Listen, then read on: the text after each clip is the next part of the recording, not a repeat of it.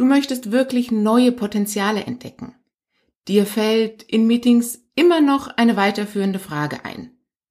Und du glaubst nicht, dass es nur 0 und 1 als Antwort gibt? Und du hörst bereits dein Bauchgefühl. Du bringst häufig vermeintlich komische Dinge miteinander in Verbindung? Sehr gut. Denn dann benutzt du schon deine Intuition. Also los geht's mit dieser neuen Podcast-Folge für uns Frauen. Female und Future. Das ist Femture.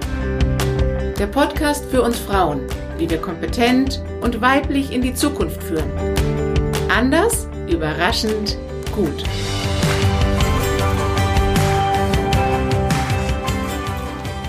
Intuition ist unser Autopilot, das effektive Frühwarnsystem und unser ganzheitliches Mastermind. Und es ist ganz eindeutig. Intuition ist mehr als bloßes Bauchgefühl. Sie ist nämlich das Hochgeschwindigkeitsnetz des Gehirns, der heiße Draht zu unseren Datenbanken und zu den wichtigen Schallstellen im Gehirn. Und es ist die Entscheidungszentrale des Unbewussten. Wow, das kann ich jetzt echt gut gebrauchen, denkt ihr. Aber warum vertrauen wir denn nicht auf unsere Intuition? Sondern warum denken wir immer noch, das ist zu unseriös, zu spekulativ, nicht messbar, zu irrational, vielleicht sogar ein bisschen esoterisch. Also irgendwie anders. Aber mal ganz ehrlich, wir Frauen, wir spüren doch unsere Intuition. Wir haben Zugang zu dem gefühlten Wissen, wie Gerd Gigerenzer es nennt.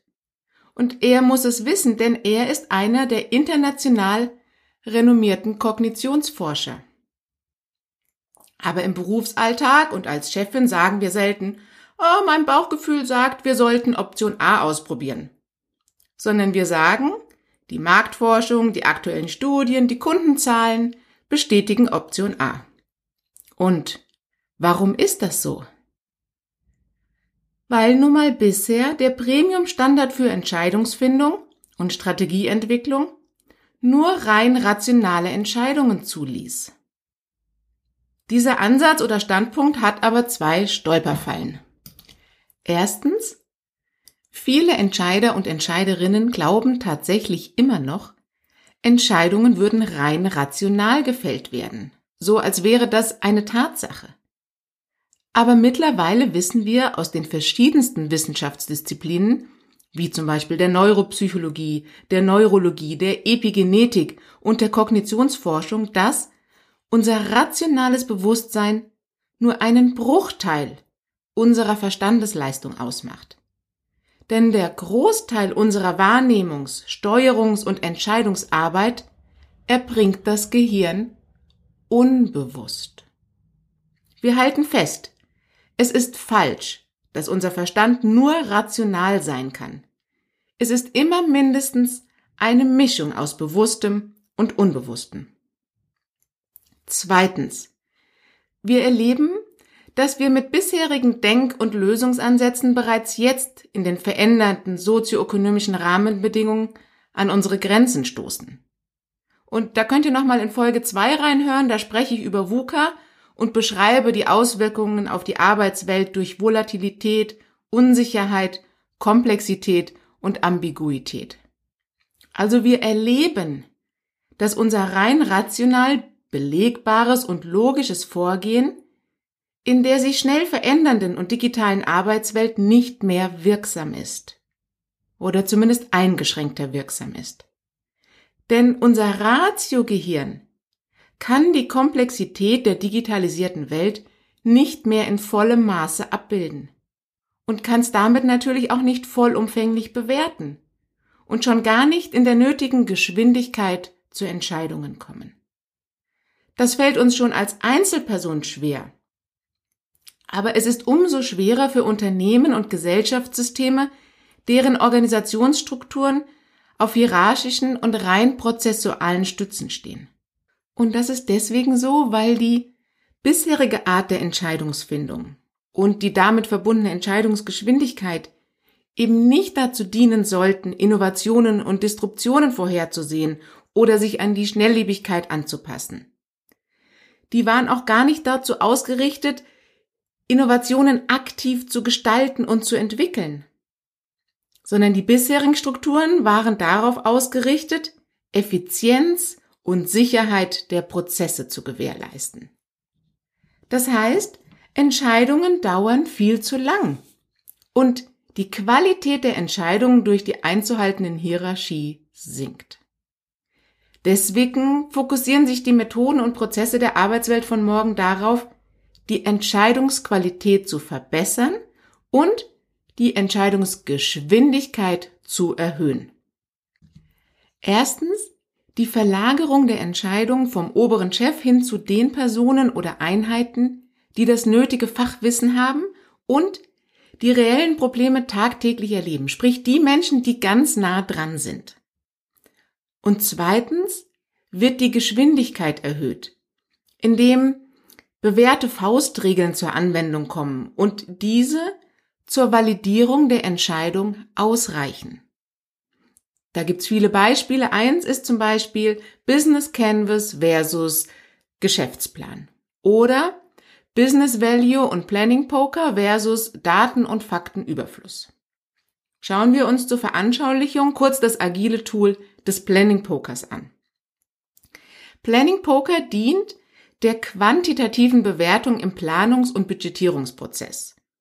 Es beruht auf der statistischen Regel, dass eine Anzahl von Leuten, und man geht da so von mindestens sieben aus, durch Schätzen den statistischen Mittelwert genauso gut festlegen kann wie eine detailliert hergeleitete Bewertung.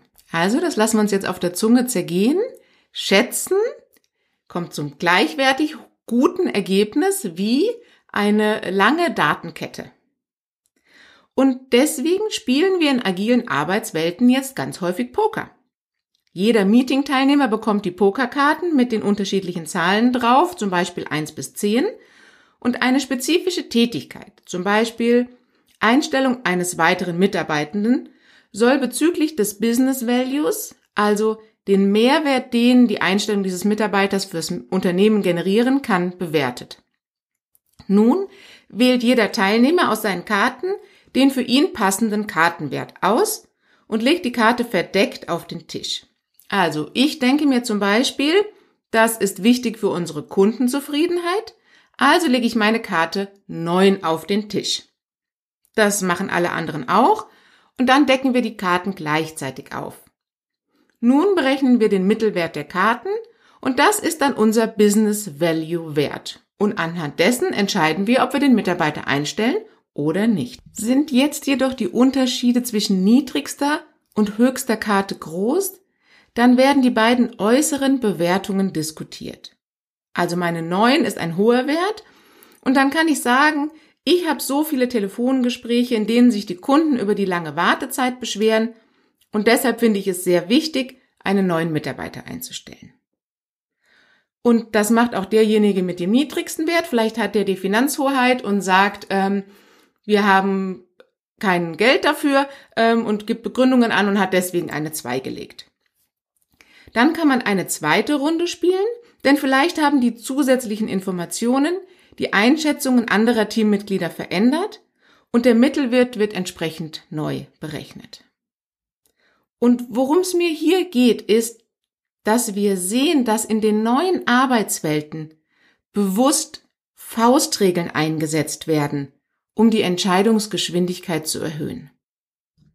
Laut Gerd Gigerenzer, dem Kognitionsforscher, ist Intuition gefühltes Wissen. Und dieses gefühlte Wissen stellt sich blitzartig und ohne bewusstes Nachdenken ein. Und es bestimmt unser Verhalten und Handeln. Die Intuition beruht also auf unbewusst ablaufenden und hochvernetzten Prozessen der Informationsverarbeitung im Gehirn. Und jetzt kommt das Entscheidende. Denn dabei analysiert das intuitive Denken nicht die gesamte Breite der tatsächlich verfügbaren Informationsmenge, sondern es nutzt intelligente Filter und Kompressionstechniken. Um aus dem, wie Gigerenzer es nennt, Rauschen des neuronalen Angebots die wichtigsten Informationen herauszuziehen. Also was heißt es jetzt? Denkt nur mal kurz an die farbig mit X-Pivots erstellten Excel-Tabellen eurer Kollegen und Kolleginnen. Ähm, das ist definitiv ein informatives Überangebot. Also das heißt, das Gehirn verwendet bei der Intuition Faustregeln, auch Heuristiken genannt. Das heißt, hier verdichten sich evolutionär, also auch das Wissen von unseren Vorfahren und individuell erlernte Erfahrungsinhalte zu kompakten, einfachen Denkstrategien. Und ganz wichtig ist, die funktionieren eben erstens auch unter Zeitdruck und zweitens mit nur begrenzten Informationen. Und das ist es ja, was wir auch gerade in der VUCA-Welt erleben. Diese beiden Situationen. Wir müssen schnell entscheiden und wir haben nicht volle Datenlage. Schauen wir uns ein Mini-Beispiel an. Ball fangen. Unser Gehirn löst diese Aufgabe mit Hilfe einer im Lauf der Evolution erlernten Blickheuristik. Anstatt die Datenpunkte wie Winkelgeschwindigkeit und Bahnverlauf zu berechnen, greift das intuitive Denken zu einem kleinen, aber feinen Trick. Es bringt den Läufer und die Läuferin einfach dazu, den Ball zu fixieren und seine Laufgeschwindigkeit so anzupassen, dass der Blickwinkel stets konstant bleibt. Und so haben wir das einfach gelöst. Also in kurz. Intuition arbeitet schnell, kommt mit wenigen Datenpunkten aus und generiert praktikable Lösungen. Also, so wie beim Ballfangen, wenn es beim ersten Mal nicht klappt, adaptiert mein Gehirn die Faustregel und ich versuche es so lange, bis ich den Ball fange. Okay, zugegeben, bei mir dauert das schon seit Jahren etwas länger, aber ich bin sicher, ich kriege das auch noch hin. Jetzt aber ohne Scherz. Startups wenden genau diese Art des Lernens und des Entscheidens konsequent an. Und viele der agilen Tools und Methodiken basieren auch genau auf diesem Framework. Und das ist es auch, was die Führungskraft der Zukunft braucht, um in schnell verändernden und komplexen Entscheidungssituationen bei nur begrenzten Informationen entscheidungsfähig zu sein. Achtung, ich sage jetzt nicht, dass wir alle Entscheidungen alleinig auf Intuition und Bauchgefühl stützen sollen. Aber es ist ein valides und zielführendes Entscheidungsverfahren und muss ganz dringend aus der Esoterik-Ecke raus und in die Strategieabteilungen und Führungsetagen rein. Und jetzt kommt das Sahnehäubchen. Frauen haben eine hohe und deutlich ausgeprägte Intuition. A woman's guess is much more accurate than a man's certainty sagt Rudyard Kipling. Und das ist ein britischer Autor und Dichter und den kennen wir alle aus dem schönen Dschungelbuch. Und wenn wir an die weissagenden Orakel denken, hm, viele davon weiblich, ganz genau. Nun aber noch ein paar wissenschaftliche Untersuchungen dazu, denn Frauen beziehen nachweislich schneller mehr und die unterschiedlichsten Datenpunkte in ihre Überlegungen mit ein. Da höre ich doch gleich meine Männer wieder sagen, also was du immer alles weißt. Und sie meinen damit natürlich unnützes Zeug. Aber genau dieses vernetzte Denken und dass wir vielschichtig und diverse Informationen miteinander verbinden, ist eine große weibliche Stärke. Dazu könnt ihr auch nochmal in Folge 3 reinhören, da gibt's noch mehr Infos dazu. Und dieses vernetzte Denken ist ein wichtiger Aspekt der Intuition. Ein weiterer ist das sogenannte Bauchgefühl, also unsere körperliche Reaktion, die uns auch viel sagt. Der Neurologe Antonio Damasio von der University of Iowa, das ist ein College of Medicine, untersuchte das Bauchgefühl bei einem Experiment mit gefakten Spielkarten. Und dazu hat er Menschen mit gesunden präfrontalem Kortex, also unseren Gehirnvorderlappen, und mit einem geschädigten präfrontalen Kortex untersucht. Die Spieler mit einem gesunden Frontallappen konnten körperliche Signale wie Gänsehaut oder Bauchkribbeln beschreiben, wenn ohne ihr kognitives Wissen die gefakten Spielkarten verwendet wurden. So, und nun ist es einmal so, dass Frauen tendenziell einen größeren Frontallappen haben. Die Forschungen auf diesem Gebiet der Hirnforschung stehen noch am Anfang und wir werden sicherlich hier auch noch viele neue Erkenntnisse gewinnen. Es bleibt also spannend. Inzwischen wissen wir, dass die Intuition sich allem gespeicherten Wissen und Erfahrungen bedient. Dazu formen unsere Gehirne im Laufe der Jahre Muster und speichern diese als Gesamtblock ab. Erkennt nun das Gehirn ein kleines Detail des Musters wieder, nutzt es den bereits beschriebenen Shortcut und liefert uns das prompte Ergebnis. Dies hat zur Folge, dass wir die besten intuitiven Entscheidungen und Einschätzungen von Fachleuten des jeweiligen Problems erhalten.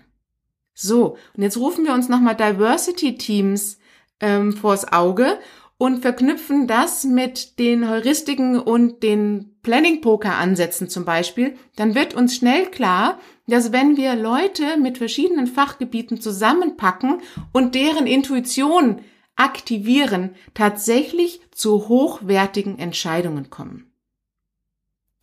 Und wenn es ums Lesen von Körpersprache, Gestik und Mimik und dem Einordnen und Bewerten unterschiedlichster und auch oft kleinster sozialer Interaktionen geht, dann sind wir Frauen evolutionär bedingt einfach richtig kompetent. Achtung Mädels, manchmal übertreiben wir es auch ein bisschen, aber in normalen Rahmen ist diese weibliche Kompetenz eine klare Führungsstärke. Denn Leadership der Zukunft bedeutet, Menschen unabhängig von Hierarchien Titeln und Macht zu führen und uns bewusst von unserer weiblichen Intuition leiten zu lassen. Denn Mädels, Intuition, das können wir. Und zwar schon seit Jahrtausenden. Und jetzt wird dies im unternehmerischen Kontext gebraucht.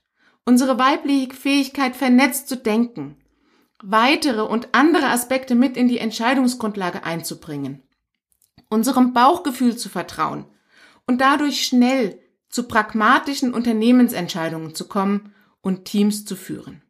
Also seid weiblich, denn in den Führungsetagen wird genau das jetzt gebraucht für die Arbeitswelt von morgen.